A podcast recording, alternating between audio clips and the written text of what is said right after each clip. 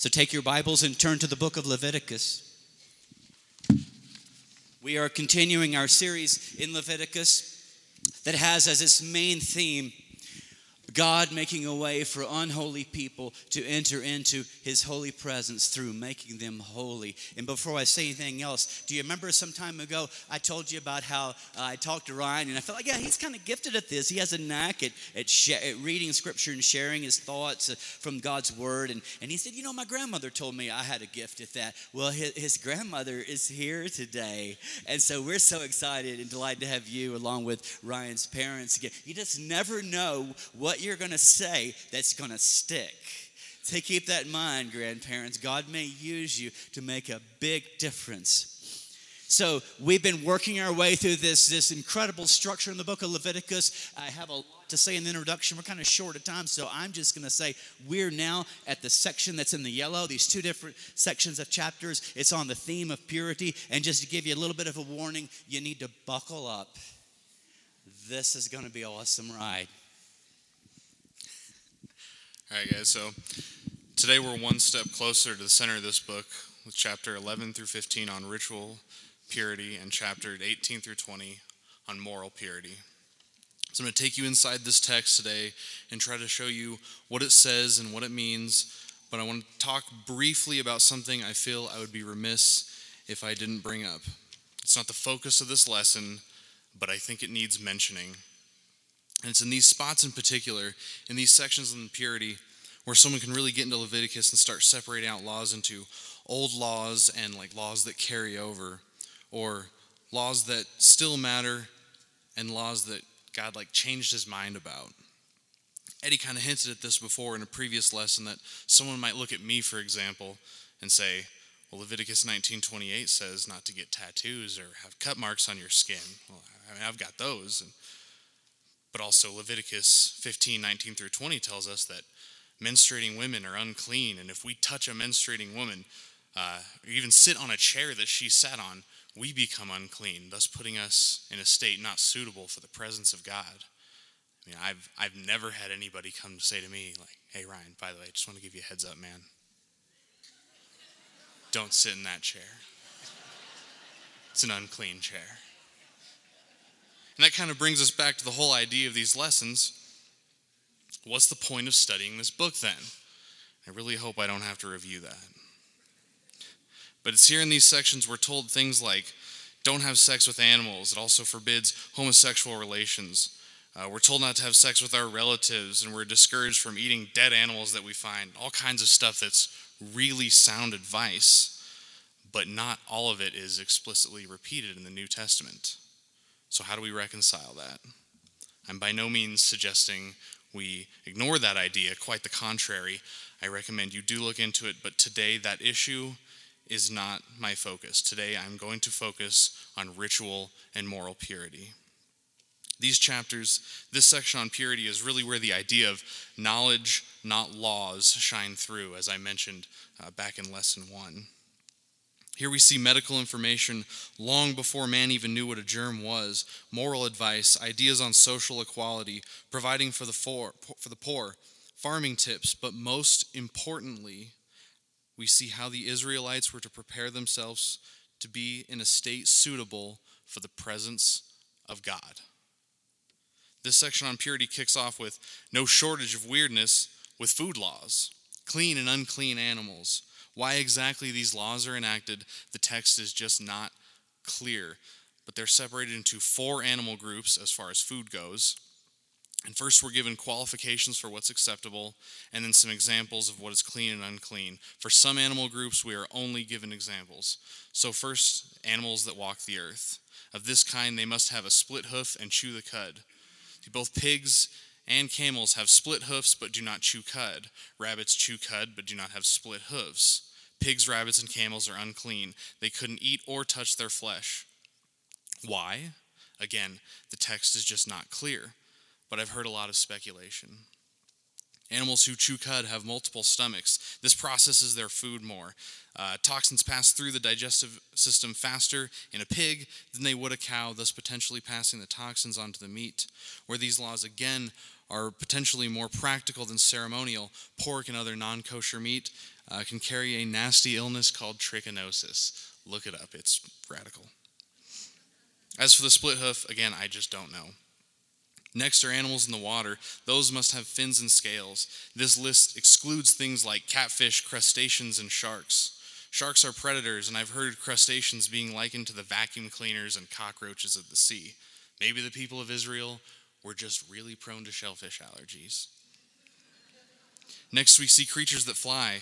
For those, we're only given examples. We're told not to eat carnivorous birds of prey, scavengers, or bats. Following winged creatures, we're told to stay away from bugs, except for those which have above their feet jointed legs with which to jump on the earth. Things like locusts, crickets, and grasshoppers were acceptable to eat.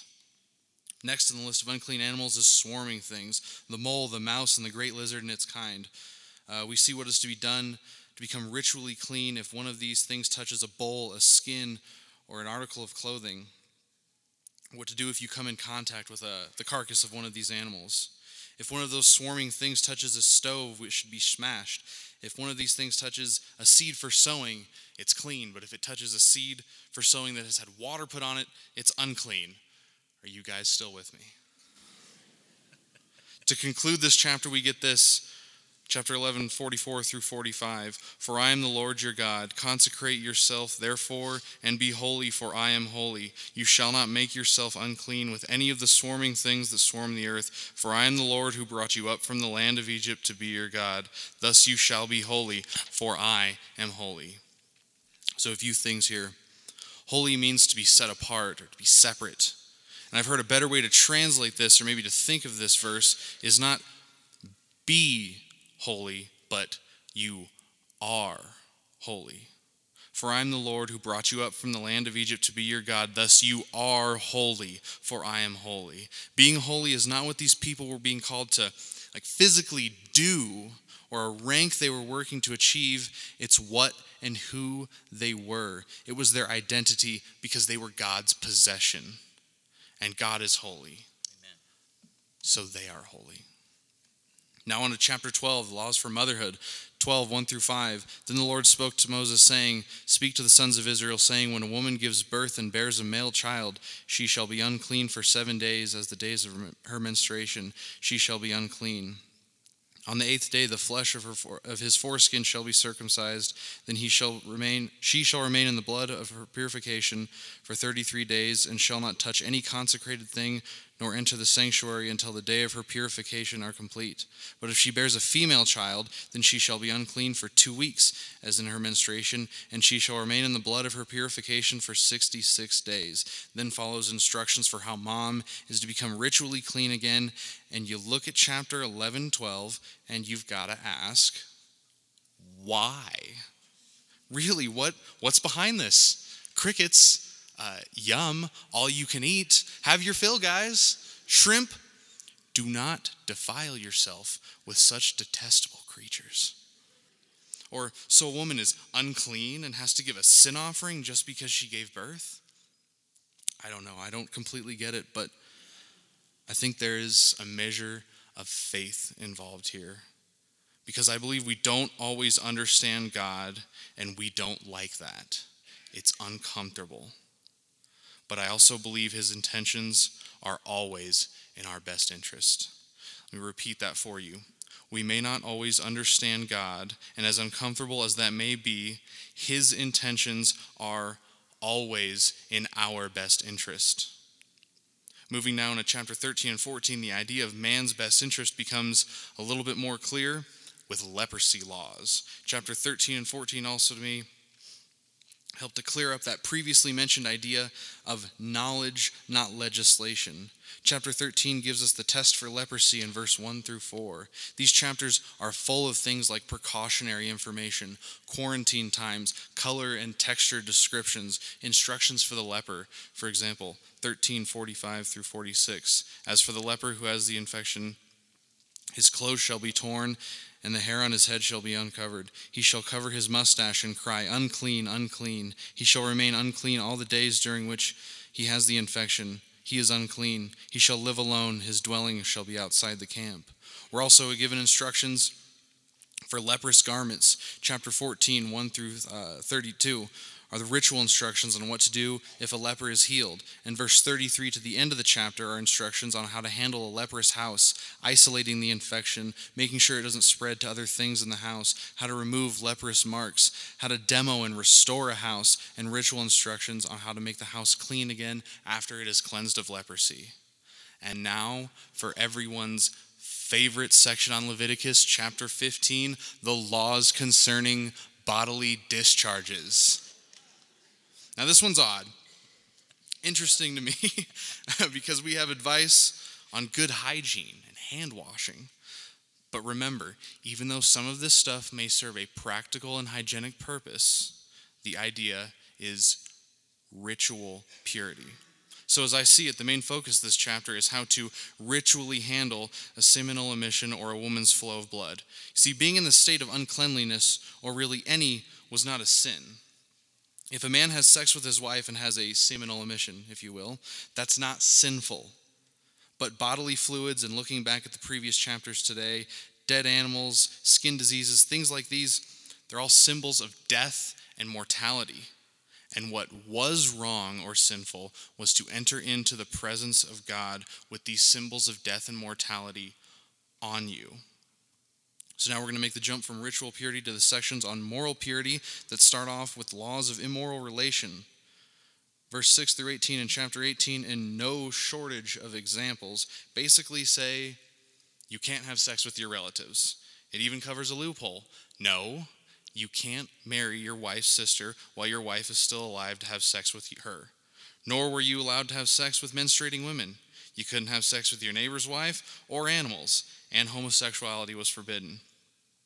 Also, don't offer your children to Molech. That one might seem a little bit odd as if it's just kind of thrown in there, but uh, there is a lot to unpack here, and we just simply don't have the time to get into everything. So, what's the point of all of that?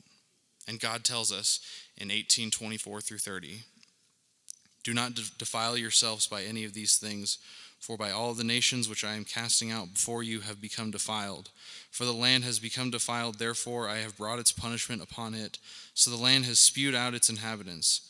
But as for you, you are to keep my statutes and my judgments, and shall not do any of these abominations, neither the native nor the alien who sojourns among you. For the men of the land who have been before you have done all these abominations, and the land has become defiled.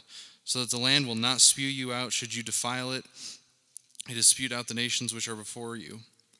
For whoever does any of the abominations, those persons who do so shall be cut off from among their people. Thus you are to keep my charge, and do not practice any of the abominable customs which have been practiced before you, so as not to defile yourselves with them. I am the Lord your God. This point is made at the beginning and end of chapter 18, but again, it's an idea we see all over this book, and that is God wants his people to be different from the other peoples. Those other peoples and those lands, they're full of sin. The actions and lifestyles of those people is not how God wanted his people to live. So he's saying here, let me show you how it's done, and continues to do so in chapter 19. You are holy because I am holy. Honor your parents. Keep the Sabbath. Don't worship idols. Take care of the needy, the poor, and the stranger. Don't reap the very corners of your fields or gather fallen fruits. Leave it for them to eat. God calls his people to a higher standard of ritual and moral purity. Again, I wish I had time to break down this whole chapter. There's some really odd things in here, but still a lot of very apparent things. Don't make tattoo marks or cut marks in your skin. That's what the other people do.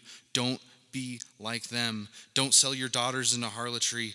Honor your elders. Treat strangers in your land as if they were natives and love them. Keep an honest and just scale for weighing and measuring. And then we get a simple and clear call to faith and obedience. 1937. You shall thus observe all my statutes and all my ordinances and do them. I am the Lord. Finally, in chapter 20, we get the penalties for breaking these laws, where basically the commands from chapter 18 and 19 are listed, and the penalties for disobedience follow. Many of the penalties are death. I think God's saying, Look, guys, Here's all the way all the ways to get right with me. Here's how to commune with me. Here's how I want you to live. Here's how to do it. But there are some things that we just don't do. There are some things you can't come back from. So here it is, spelled out, plain and simple. So if any of you guys were sleeping or maybe tuning me out here, this is what I want you to take home. We look at these ritual and moral purity guidelines from the food that went into their mouths to the fairness of their scales to the privacy and intimacy of their bedroom and all of these places in between. It's clear to me that God wants to be present in every aspect of human life willingly. He wants to have people's hearts and have them openly and completely. So nobody's fallen asleep this morning. One, of the advantages that I have sitting up here is to look at your faces. You know, you're sitting there looking at Ryan, and all of a sudden,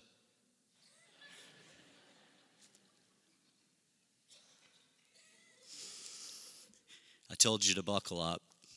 Ryan's job was to do what he he did what his job was to tell us what it says. Hey, uh, we're going to stick Seth with that slide only. Okay. Ryan's job was to tell us what does it say. He did that. Then he took us to you, just you don't have time to go. There's so much, so many details that are there that you could go off on so many rabbit trails. And so his uh, primary objective was to say, this is what it says, and here are the primary truths of, of what it means. Now, my job is to say, well, what does that mean for us? So, what I want to do in, in our time that is remaining is I'm just going to hit you with eight bullet points. And with each of these bullet points, there's a lot of details to share about what it means for you. But I love the involvement of the Holy Spirit with us this morning that I don't have to spell it out. That He has this beautiful way of convicting you and speaking to you directly.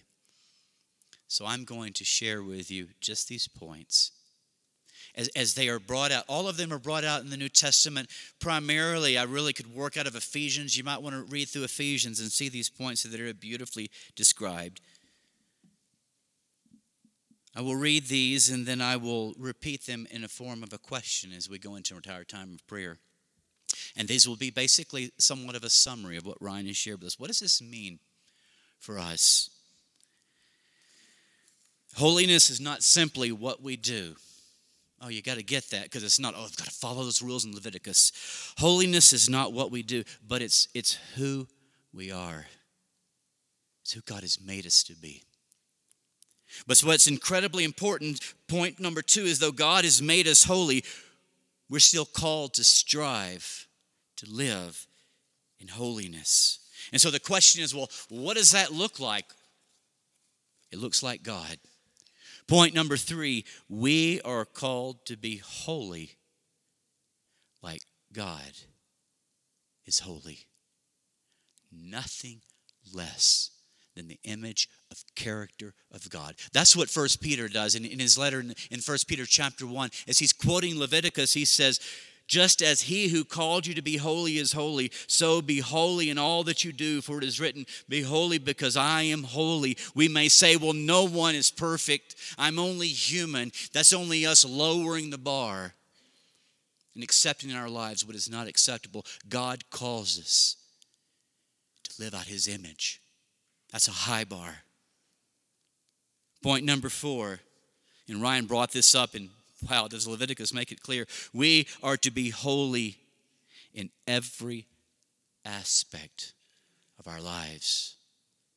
God leaves absolutely no stone unturned in Leviticus. Well, what about this? Not that. What about this? Not that. What about this? There's nothing it, about how you use your body, about what you do with your family or those that are not in your family, about what you eat, about what you wear, about your relations in your bedroom, uh, out of the wherever it is. We are called in every aspect. And that's what Peter says in First Peter. So be holy in all that you do. Not most all, not some of what, or mostly on Sundays God's holiness is to penetrate and be evident in every moment, every aspect, every relationship, every place. And then to summarize, it's clear also in the New Testament, we're to be different. That means we're to be holy. That's another way of saying it. And it's not go out there and try real hard to be different. It's not that. Go out there and seek to follow Jesus and live out the image of God, and you will be different. And if you're not different, then it begs the question are you truly following Jesus? We are called to be different from the world. That's a monstrous message in Leviticus, it's a huge message in the New Testament.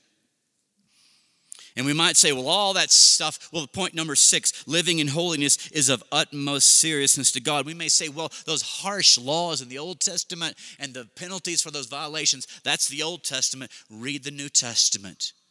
God has not changed. Living in holiness is of utmost seriousness to God, and we as well should take our lives seriously in reverent fear. And I love these two final points because if you're thinking, I just can't do all that. I just can't live up to God's character. This is a monstrous point in the New Testament. We are empowered to holiness by His Holy Spirit. It's there, read it, especially in Ephesians. God isn't asking us to be and to do what He hasn't equipped us to do, it's by His Spirit.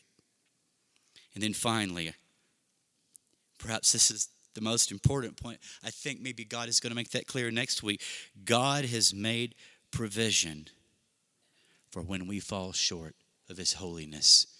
Because you're reading Leviticus and you're hearing what I'm saying is, I man, I just I messed up there, I messed up there, I messed up there.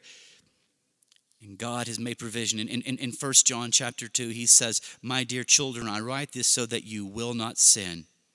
That's, that means God says, I don't want that of you. I don't want you to sin. I want you to live holy lives. But listen to the next phrase. He says this But if anybody does, and that's like in parentheses, God saying, and we know, we know that you will. He goes on to write, If anyone does, we have one who's gone before the Father, Jesus Christ. He is the atoning sacrifice for our sins and for the sins of the world. Take that word atoning and file it away. Next week, we will look at the core of the book Leviticus, and it will show us the day of atonement, a foreshadowing of the provision God has made through the atoning sacrifice of Jesus Christ. And so we're going to close now with a prayer, and I'm going to take those points I just made and I'm going to ask them in a direct questioning to you. And then we're going to go into our time of prayer. We're going to ask our, our, our, shepherds to, to be available to, to receive you for prayer this morning. Our prayer team is in the prayer room as well. Would you stand with me as we go into this time of prayer? Holy Spirit, I ask that you would take these questions that I ask, and I ask that you would use them to penetrate each one of us individually as we have need. Do you see yourself as a holy one of God? And do you strive to live according to that identity? Do you strive each day to be holy as God is holy? Or have you lowered the bar for your life? Do you strive to be holy in every aspect of your life? Or have you kind of like compartmentalized your holiness? Only in certain places at certain times with certain people, but not with certain people in certain places at other times. Are you different from the world? Are you walking in His Spirit that His Spirit might empower you to holiness? And do you find yourself having fallen short of His holiness? And if you have, please know God has made provision. He's given us a reset, a chance to start again through forgiveness in Jesus Christ as we turn to Him, as we cry out to Him, and confess our lives before Him.